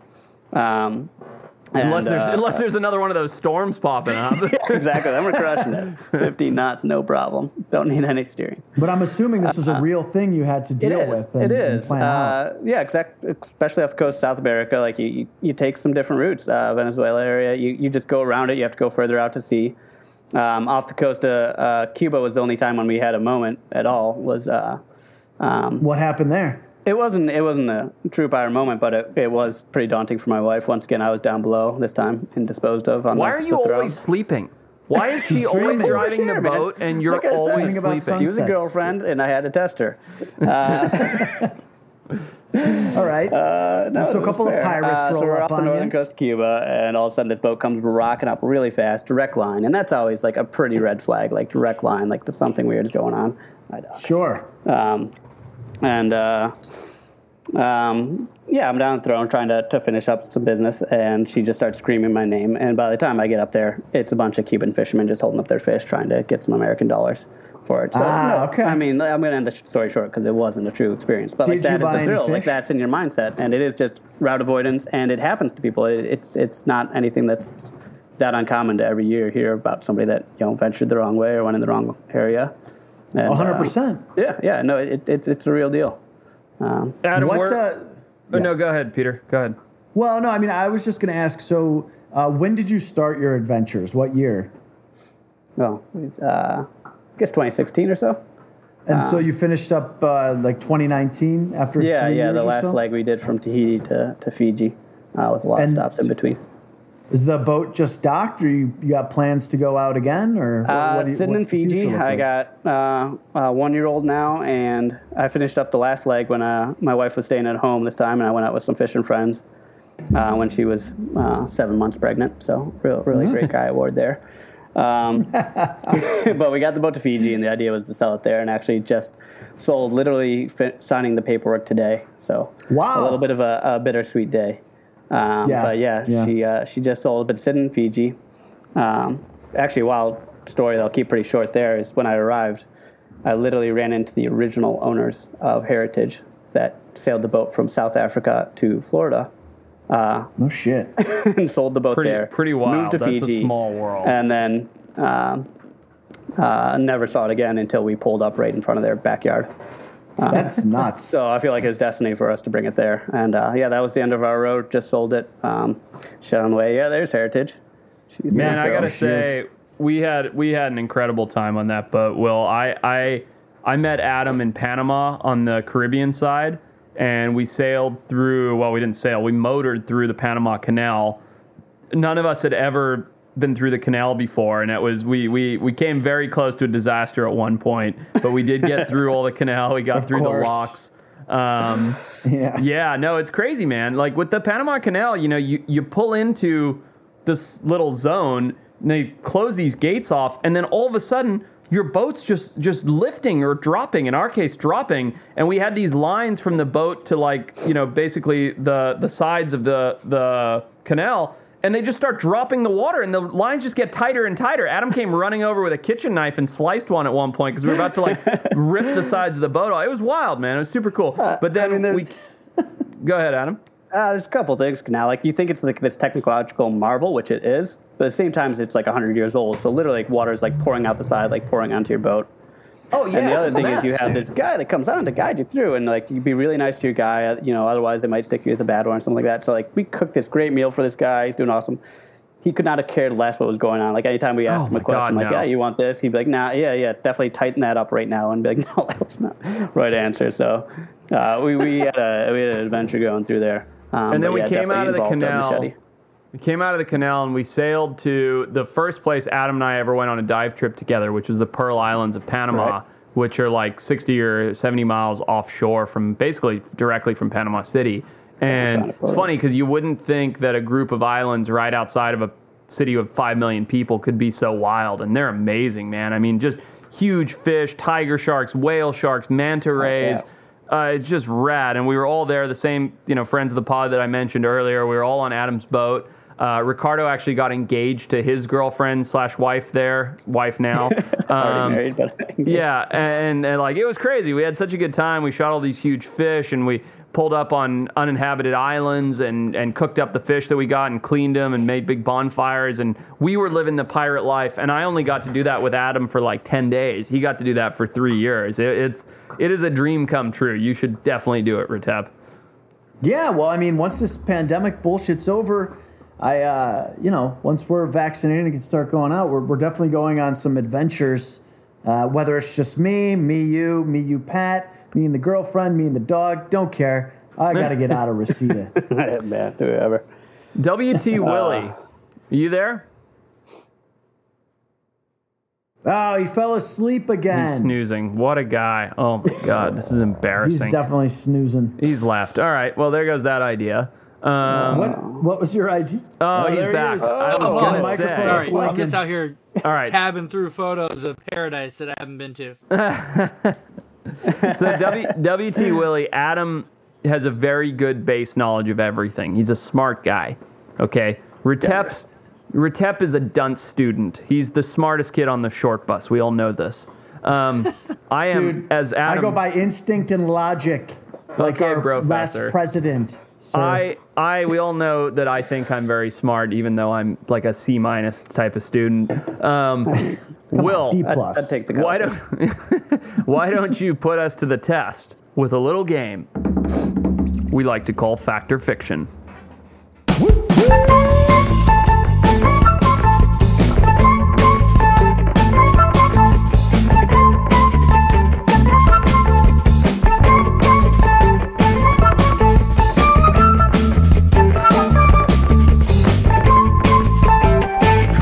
Right, gentlemen, welcome to another round of fact or fiction. This is a Brosener favorite. This is a game, Adam, where we test the intelligence on a gradient from professional biologist intelligent. to Okay. professional bullshit artist, and here today, you right in the middle. Wow. right in the middle. So, Excuse me. I, Love that. Which one's the, the game's biologist? yeah, right. The game's easy. I'm going to say a sentence. It's either going to be a fact or it's bullshit. We're going to start with Peter. You're going to go second. Forrest will go third. We're going to find out who knows the most about animals and who has the best bullshit detector. Woohoo! Fact or fiction, baby. Feeling ready. Here we go. So Will makes a statement. We guess whether it's fact or fiction. That's correct. Okay. Let's do it. No Google. No Google. Peter, Ooh, you tough are, one. What's that? It's like back on the you were Yeah. first. And the first Yep. question is When we first walked on the moon, Buzz Aldrin and Neil Armstrong, the astronauts left poop to return and see if anything would live inside the poop. The astronauts left poop to return and see if anything would live inside the poop. I, um, god damn it. I'm going to say that this is a fiction. Fiction. Nonsense. Garbage. No way. Come on. They're not tainting the environment, although we do. But, you know, humans do. But I, I'm going to say. No, there's better ways that they could have accomplished that. They didn't just take a shit on the moon.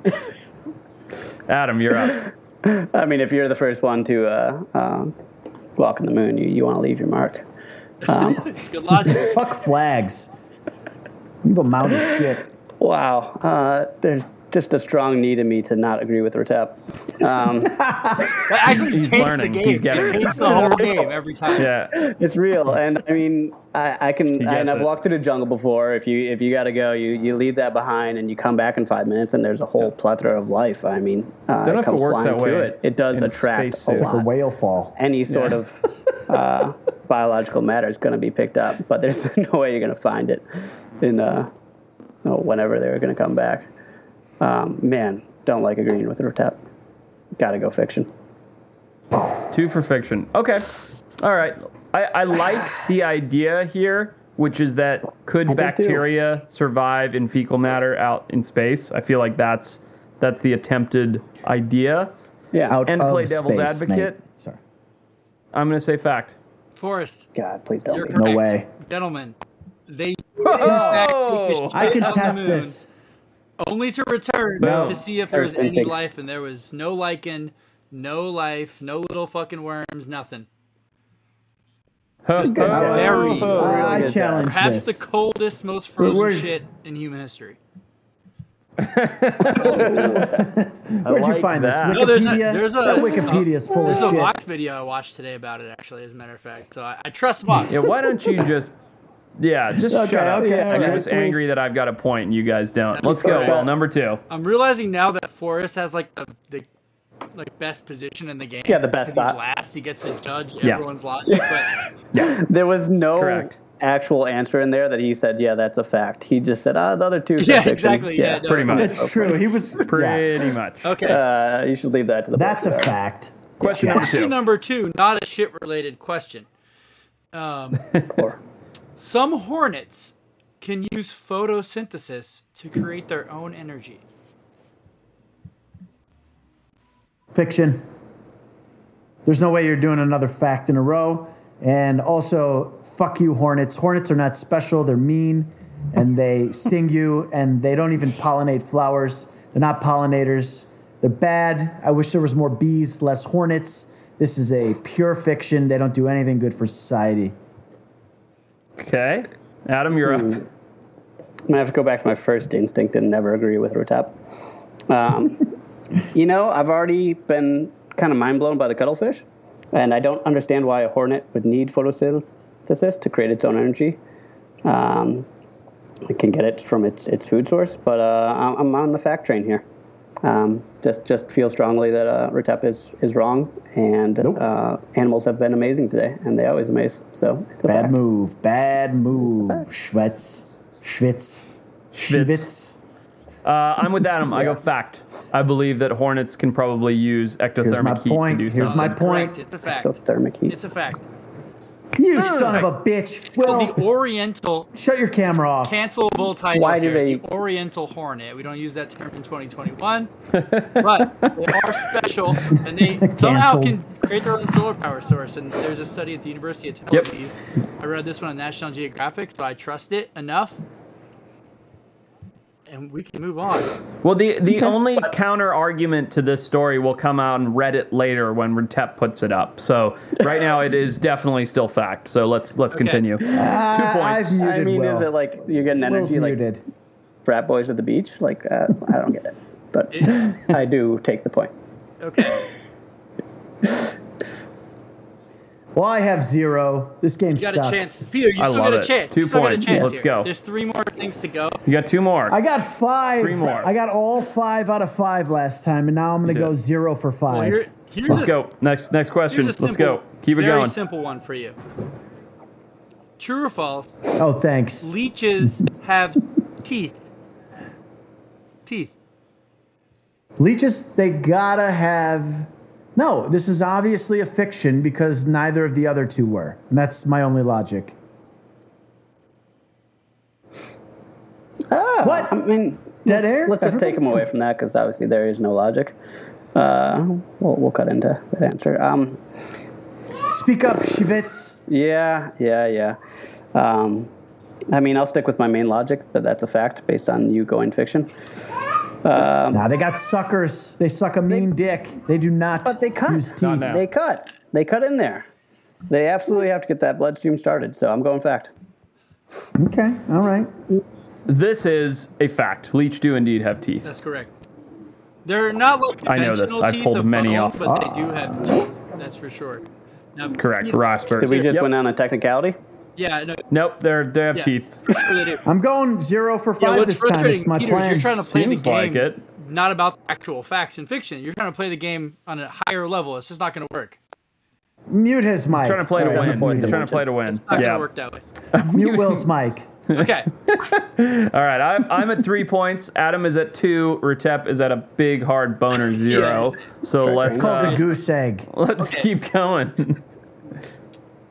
Uh, monkeys have been known to drink alcoholic drinks. And some monkeys have been known to even play drinking games. Ugh. This is. Ugh. why wouldn't they? Um, I'm gonna go. So they do drink for That's sure. 100% Hundred percent. I've seen Monkeys it. drink alcohol. That's a- Yeah. The question Okay. is, Yep. I've seen that. crude Do they play drinking games?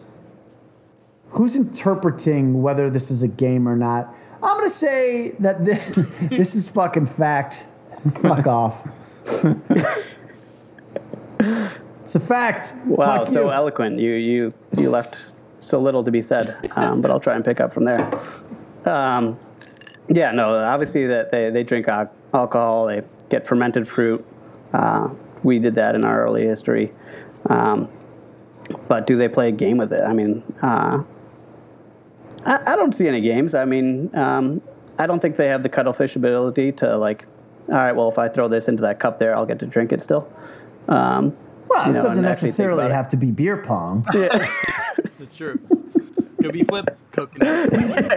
Can we get what game they're they're, they're thinking about playing? Flip- flip. Um, no, I don't see the game. I I, I see uh, uh, just drinking and socializing.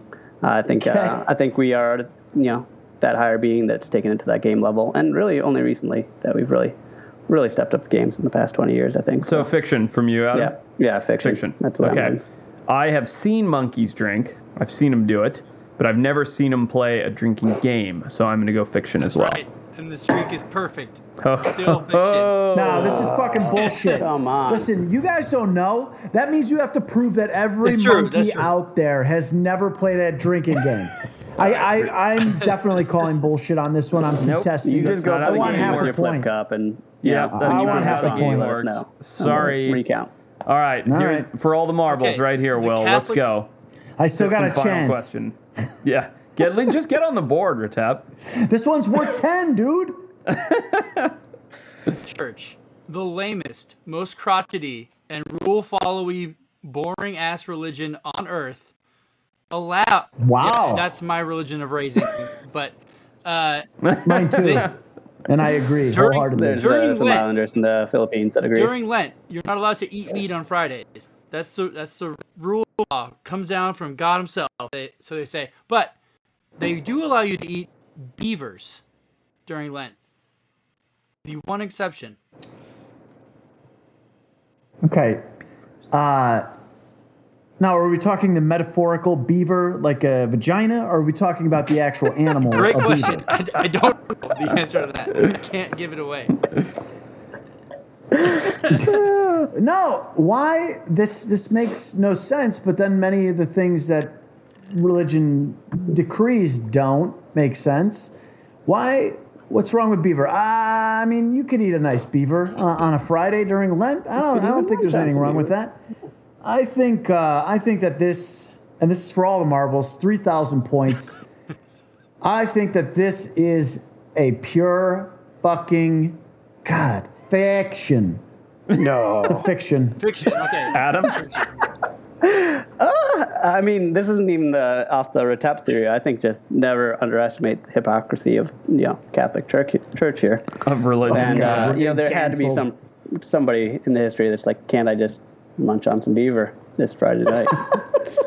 Not a big deal. Let's just throw that little rule in there. Um, you know, and their their history goes back thousands of years. So somebody slipped that in along the way, and that's that's totally a fact. Catholicism comes from Rome. Rome did not have beavers. Forrest, that was a fiction. Yeah, I'm calling. It. Well, fiction. gentlemen, that that's a fact. A crazy, oh! weird fact. But All they're right, talking. Adam, Are they ta- That was a fact. but they're talking about. They're talking about vagina though. metaphorical beaver. That was my theory. That's what I was running with. Oh, okay. Metaphorical beaver. Metaphorical oh, wow. beaver. Okay. All right. What Okay, was the final all right. score? I don't agree with any of this. Retep, I you actually got think- one point. No zero points. Zero points. Sorry, Will, go ahead. We'll break it down. How do we do? Uh, Peter Peter lost. That's, for sure. But I, yeah, I believe that Forrest and Adam tied. Oh, wow. Tiebreaker. Adam and I. Yep. I don't. Yeah, I had a tiebreaker. It had, was lost on me. But here, let's see if we can find it. Well, it's still in the All right. show doc then. How does Okay. not Reading Catholic Adam, Church I'm history looking already count as doc. the Yeah, that's not even animal anything. Talking about vaginas and Catholic Catholicism. instinct? Beavers, baby. Beavers. Beavers, baby. That's some nonsense. How do you make that up, though? I mean, like, it had to be true. Will's pretty imaginative. Stranger than fiction. He's come up with some Dude, wild it's the, stuff. it's the hardest part of my job. No question. Trying to. Your job. Yeah. What's crazy? What's really crazy is Didn't know it was working here. Hardest part is trying to stagger the order of true and false to throw Peter off. He's out here following my mental path. Playing mind Well, apparently you games, did a fucking great job. Now go eat some Yeah. beaver on, on Friday. We're all, we're all playing checkers, and Peter's just over there playing chess. Um, 4D chess, Yeah. baby. 4D. Will, let's go. Right. Tiebreaker. Uh, maybe a little Game of Connect 4. All right. All Time. oh, so much dead air. I love it. Yeah. Okay, Yeah. okay. Just lend the Okay, anticipation. ready? I got, I got one. Orb I don't know if we're spiders. An orb spider Orb spider. chops off the dick of its mate. I, I'm not in on spider? It's just you two. There are a lot of insects that just go ahead and uh, uh, kill the, the males right after the, the deed is done. So I'm, I'm gonna have to agree. That's a that's a fact. Um, although the, the graphic nature is a little disturbing in this one. Um, I'd rather just you know maybe a head cut off or something. But Um, I would I would say fact. I would say fact like Adam, but in the interest of this being a tiebreaker and the fact that you will use the word dick and not penis, I'm going to go fiction. It's a fact. it's a fact. Adam wins. Adam, Adam Schewitz is wins the it. official winner of Fact or Fiction. Congratulations, Adam. You Thank won you, sir. absolutely nothing. Um, That's what I've always wanted. yeah, no, that was good, Yeah. Will. Good job, WT Willie. Thank you. Everybody loves Fact or Cheers, Will. Fiction. Thank you. Yeah, Ah, just their dicks? Really? apparently. Peni. No, they eat them after, but they cut their they bite their dicks off first. Okay. It's great. Um, so That's fair. We're, we're going to go into. ev- Thank you, Will. Good job. Um, great fact or fiction. I'm sorry that I came in second place. Did not care for that. Um, Still did better than Retep. Uh, so we're, guys, we're we're off. starting to wrap up the show. We're going to get to everybody's favorite segment in a second here. But before we do, Adam, we I got to tell you, we have psychopaths for fans. I mean, they are rabid lunatics. I don't know what what echelon of society these people have crawled out of, but they're the greatest and worst people on earth at the mean, same that time. I mean, knowing you. yeah, like they're all they're literally as they're listening to this, they are unfollowing and unclicking. We're losing followers right now. But no way. Gaining. but these lunatics do some incredible stuff. And one of them, Firehug, our boy Matt McHugh from Australia. it's Matt's Fire from Australia, Huge. right? Fire McHugh, sorry. huge. No, Fire no, no. Fire, Huge. Oh my Fire God, sorry. Is from uh, not from Australia. He's from the states, I believe. Yeah, yeah. Yes, you're right. He's in the South somewhere. Doesn't matter. Anyway, the Fire Huge. He's got Adam. This guy, I got to tell you this. He's awesome. He's hilarious. He bought. He took out a full page ad for our podcast in his local magazine or newspaper. I mean, it, it's it's bananas. He's the best. Anyway, he sends us all DMs the other day through social media right, with no up. description. He just sends some links to some websites. The first website, and Will will get ready to pull this up, www.portapottisplashback.com. Will, can you pull that up for us? Hang on. So, Adam, you might not know this. My greatest fear in life is not snakes, it's not spiders, it's not cockroaches, it's porta potty splashback. So, what did Matt That one actually McHugh makes do? sense. Definitely. Yep, it's it, it's disgusting. Yeah, um, no, we that- lost Will, fair. so there goes that idea. But what All right, did Matt he's McHugh coming. He's coming back. There he is. So what's the website name? Oh my god. That's it. If you go to www.portapottysplashback.com, just a nice picture of me in the mud and a little get more info that oh, takes you to the wild chesty. times. What are you doing on that porta potty to get the Don't you worry about that. Matt didn't just make one website for, you know, me. What a guy. He decided to make two more. He made one which was the hat of patrickdeluca.com because Patrick has hasn't cut his hair in about a year and a half and always wears the same filthy hat. And it's just an awkward picture of Pat with his filthy cat hat. And That's what I gotta finally, live up to. and, and finally, he built a www.unhealthytacobelladdiction.com. He bought. He went out and bought all of these domains and just put up that picture of That's good money. So, yeah, I look Matt, fantastic. Matt, this is this is money well spent, man. This is That is you and I your mean, element there. I gotta start working you're out again. Look at those Matt. shoulders. Yeah. Those those were nice. What happened to those? So no I- people. yeah. So he, he went out and bought three different domains, Yep. um, dedicated one to each of you, with Mm-hmm. the only nuts. content being. Uh, I mean, this is great content, but th- this is it. Well, The- I the guy's assume that these are He's going nuts. to evolve into full-fledged WordPress websites with many about us pages, contact pages. Matt, Matt, don't do that. Don't do that. Lots of copy. Words, but- Two thousand words. So I got another I got another DM from Troy great. Ryan, and I think Troy's trying to fight. I think that's what's going on because his DM said Ridgebacks were bred to bark at lions. Not true. They were bred to hunt lions. Akitas Nah. were bred to hunt bears. Just saying. My 65 kg Akita could maul a Ridgeback. Thoughts? Yeah. Well, he's Shut up. he's a. That's my no, thoughts, No, no, Troy don't Ryan. shut up. You shut up. You shut up, Forrest. He is defending my Wait, wait, shut battle up. royale pick. He's defending my battle royale. When did pick you? when- When did you? Or, when I'm did sorry, you wasn't- pick an Akita? It, His it answer wasn't is a shut up battle for that. royale. It wasn't a battle royale. It was the top six countdown of uh, of dogs that bite Dangerous people dogs? the most. Yeah, and I said, Okay. I said the the Akita, and you guys laughed me out of the building, and then glad handed and kissed each other and said, "What an idiot I am." And then uh, You you, are. know the, he's just defending me. No, I'm not. Will- I am not. We'll pull up Troy a picture of Ryan, an Akita, You are please. the man. Forrest No, and Pat. this is nonsense. Like to touch He, so, see, see, So Troy hunting and- bears that run away from dogs versus fighting lions that will Yes, just absolutely it's maul nonsense. a no, no, dog. bark. You- Do they just bark You're at the not finding a dog that's, You can't that's just bark beating at a up a lion. ridgeback. I'm sorry, and, and, and Troy's coming at me with some heat because he doesn't. He's got Akitas. I grew up with they're ridgebacks. Look at look at this flow. Like this is like a tickle me Elmo dog. This isn't a fucking bear hunter. Look at this thing. Man, are you kidding Troy me? This is is nonsense. in the right. Okay, I'm just gonna say. Oh, Are get you out of here, me? Retep. This I dog dog could take it out First of all, it's fucking when that thing stands on its hind legs. It's six feet tall, taller What? by by four feet than you are, Forrest. Look, this is look, a Retep, Let me tell you massive something. Let me tell you something. Okay, Okay. you're you're a, you're a garganch, right? You're like six three and Six like foot? Uh, two hundred and eighty pounds. Like you're disgusting. Okay, Six foot and 110. What? No, you're you're you are not 110 pounds. Um, and Adam is like five eight and like a buck forty.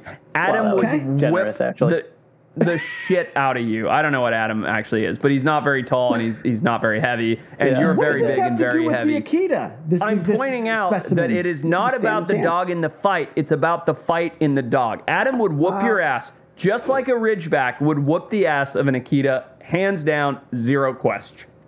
I disagree. Yeah. Troy Ryan, Really? uh, you are Bring correct. Retep. Forrest is a moron. All right, you know what? That's it. I'm done. I'm done with this. We're gonna done settle with this. the podcast? We're gonna no. I'm not done with the podcast. We're gonna settle this That's the end? way that gentlemen on the Wild Time settle things with our one and only, everybody's favorite game, Uh, Battle Royale. Adam, we do. We have a very high sound budget on this show. A lot of sound design. We we do It it, all ourselves on air. No. Um, okay, so High budget. I haven't given this a lot of thought, but I figured in the interest. no, I really haven't. In the interest of Adam's lovely visit tonight, hearing all of his Mm-hmm. incredible stories from sailing around the world, we'll do our battle royale like this. You are an ocean explorer, right? You're taking off across the ocean. This is Okay. pre the days of everything being mapped out. We have no Google Earth. We have no Google Satellite. You're in the time Oh, of boy. Charles Darwin, right? Okay. And yet we still know what animals exist. So in this game, you have to draft your three animals that you take on the ship with you or beside you and why. We're going to do it snake Oh, draft boy. style. Retep, you're going to go first. Then Okay. um, then I'll go and then Adam you can go you can go third. And at the end of this we will explain why we picked these animals and why they are the perfect companions for your ocean voyage. now, is this just Well- companion or is this like for some sort of battle that we're. That's up gonna you. No, we will not be battling each other in this battle Okay. royale. This is about colonizing. This is about exploration. This is about going to new places. Think way back in the day of ocean explorers. Who are you taking with you? Why? Okay. Like this. All right. Uh, so I go first. My up. pick. Um, boy, this is this is a rough one. So I'm on I'm on a ship. Yep. And I, I'm gonna need. God damn it! I, I'm gonna need some aerial support, Smart. but I uh, I don't know if I want to pick the aerial support. I'm gonna go with my seafaring creature that will ride alongside Okay. of the boat uh, Yep. first, and Okay. it will be the killer whale, an orca, or Ooh. a pod of them to to not no, only no. You, uh, you, get one. what You get one. All right, fine. I get one, but they travel in pods, so uh, they're they'll be around somewhere. They will be guiding me, uh, you know, to new lands. They will be defending me from all the sea monsters and mermaids that are out there. Okay. and because you know that's you know, and and they will be helping me along in my journey. Tep, I always really like to, you know, rain on your parade, but that's that's a fantastic pick. You know, Thank it's, you. It's, you just pick you pick the king of the ocean straight out of the bat. Like, you know, go fuck yourself. strong. So, Adam, the way our game works, just so you know, once someone has picked something, you of course can no longer pick it. Um, and it is assumed that you basically have full control over the animal. Just like this orca will hang out with Retep, follow his boat around, do his bidding. Um, you're up next for a pick of any animal you choose. Oh no, wait, I said I was up next, right? You did say that. You Okay. the, the Yep. back end. That way you can understand the game. So I'll go next um, with a single pick. And my pick is going to be the Steller Sea Eagle. So I'm going to have this massive sea eagle that comes with me on the boat. It can go and scout land for me. It can catch fish, and because of its size, it can catch big fish. Um, it can feed me. It can go and scout. It can alert me if there's pirates coming. I mean, it's just, it's basically the perfect boat companion a- animal. Look at that thing. Absolutely incredible creature. Huge wingspan, largest sea eagle in the world. Perfect companion. I've already won the game. We might as well stop now. Oh, geez. Uh, yeah, so my first thought was was totally towards food, um, but you, you kind of killed that with just one, and, and you would have appreciated this pick. Um, you know, tortoise is always what people uh, um, brought along because they live for up a year, up to a year in the hold. You can literally turn them upside down, Yep. uh, and they still make fantastic food a year later. There is no better voyage animal.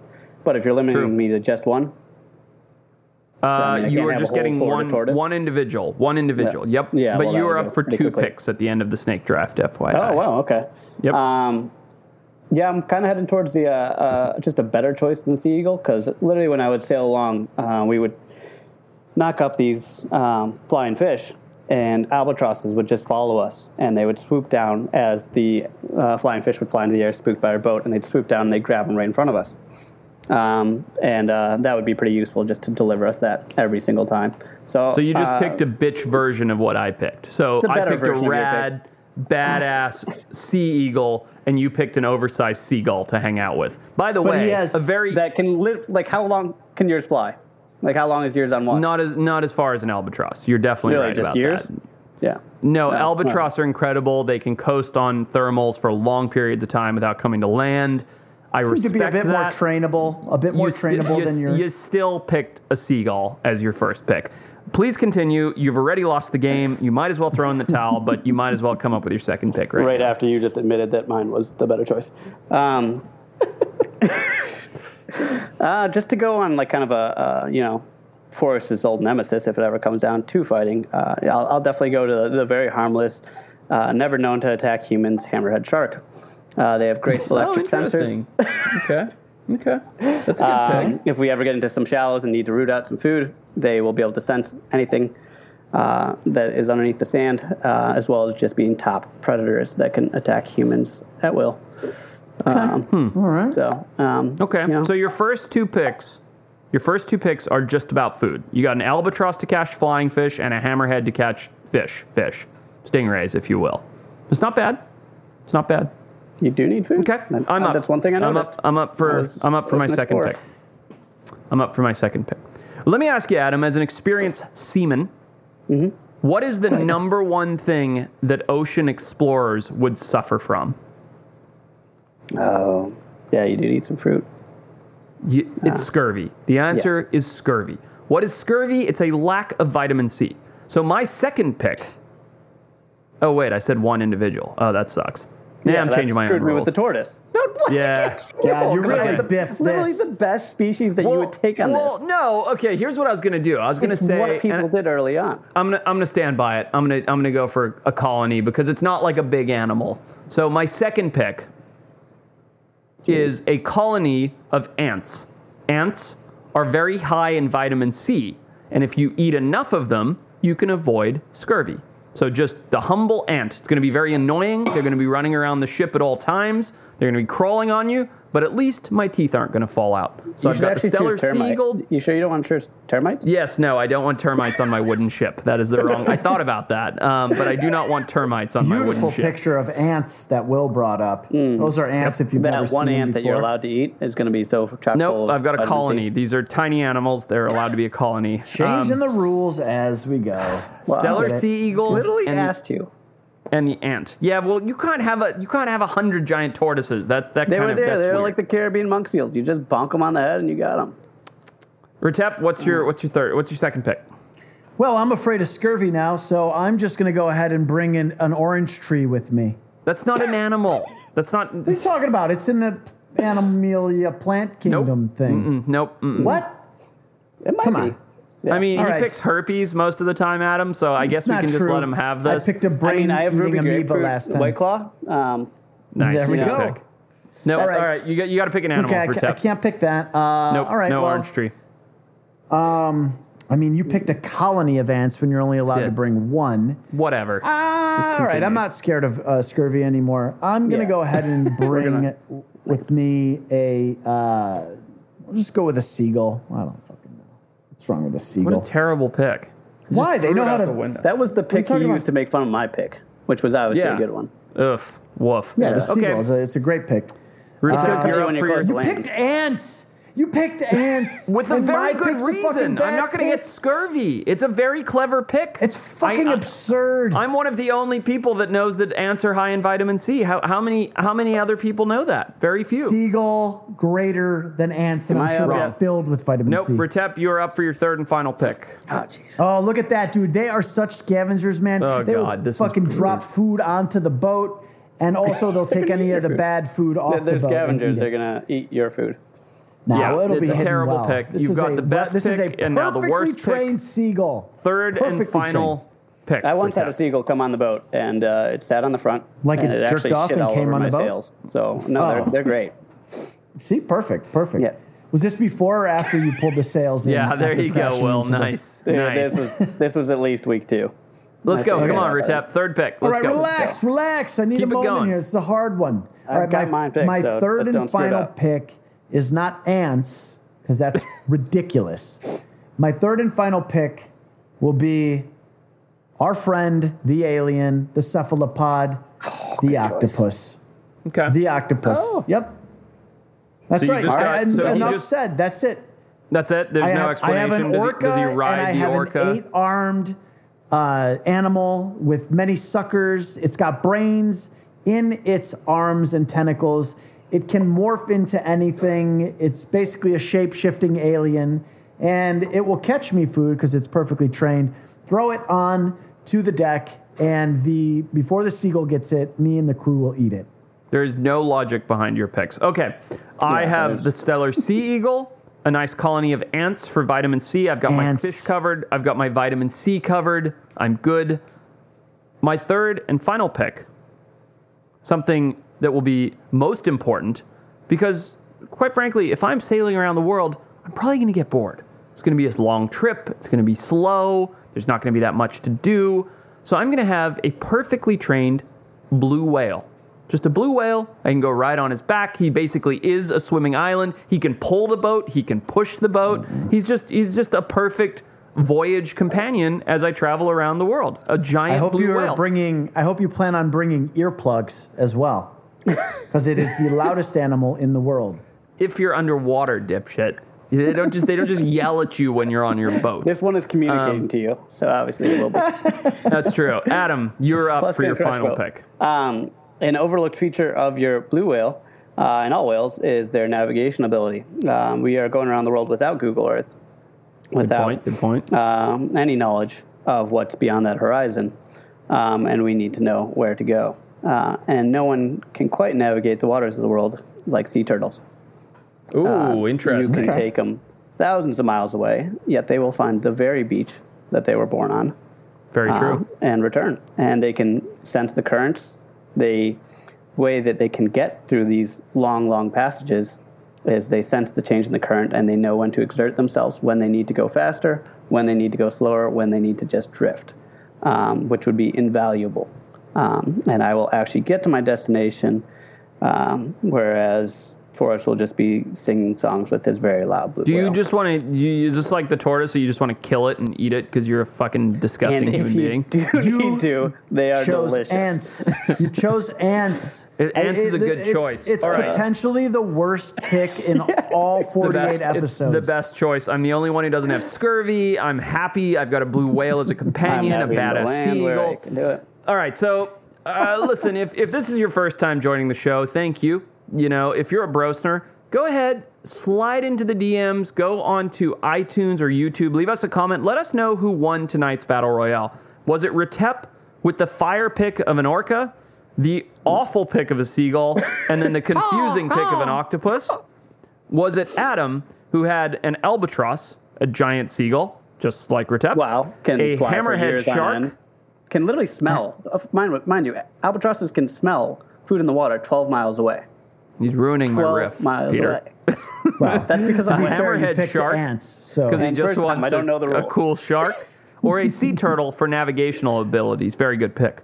Or, of course, awesome. the one and only broologist picks the Steller sea eagle, a giant badass sea eagle that can catch fish for me. Ants, yes, that's right, ants to prevent No. scurvy, high in vitamin Worst C. Or the blue ever. whale, just a great companion, literally a floating island if I want it to be one. you let us know who won all day, every who won the battle royale. Retep, we got a special prize up tonight, do we not? Yeah, we do. What is our special want- prize? Well, if you if you don't know, the broologist wrote a book, and uh, yeah, it's called Yeah, Still write. Alive.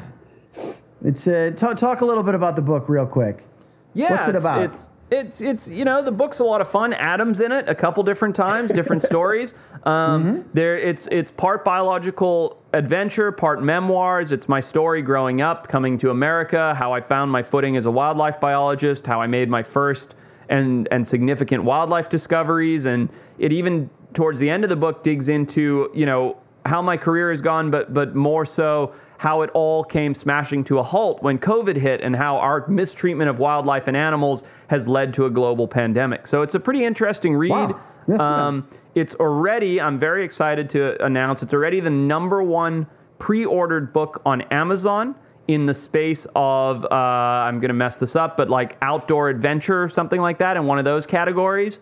Um, Nice. I'm very excited about that.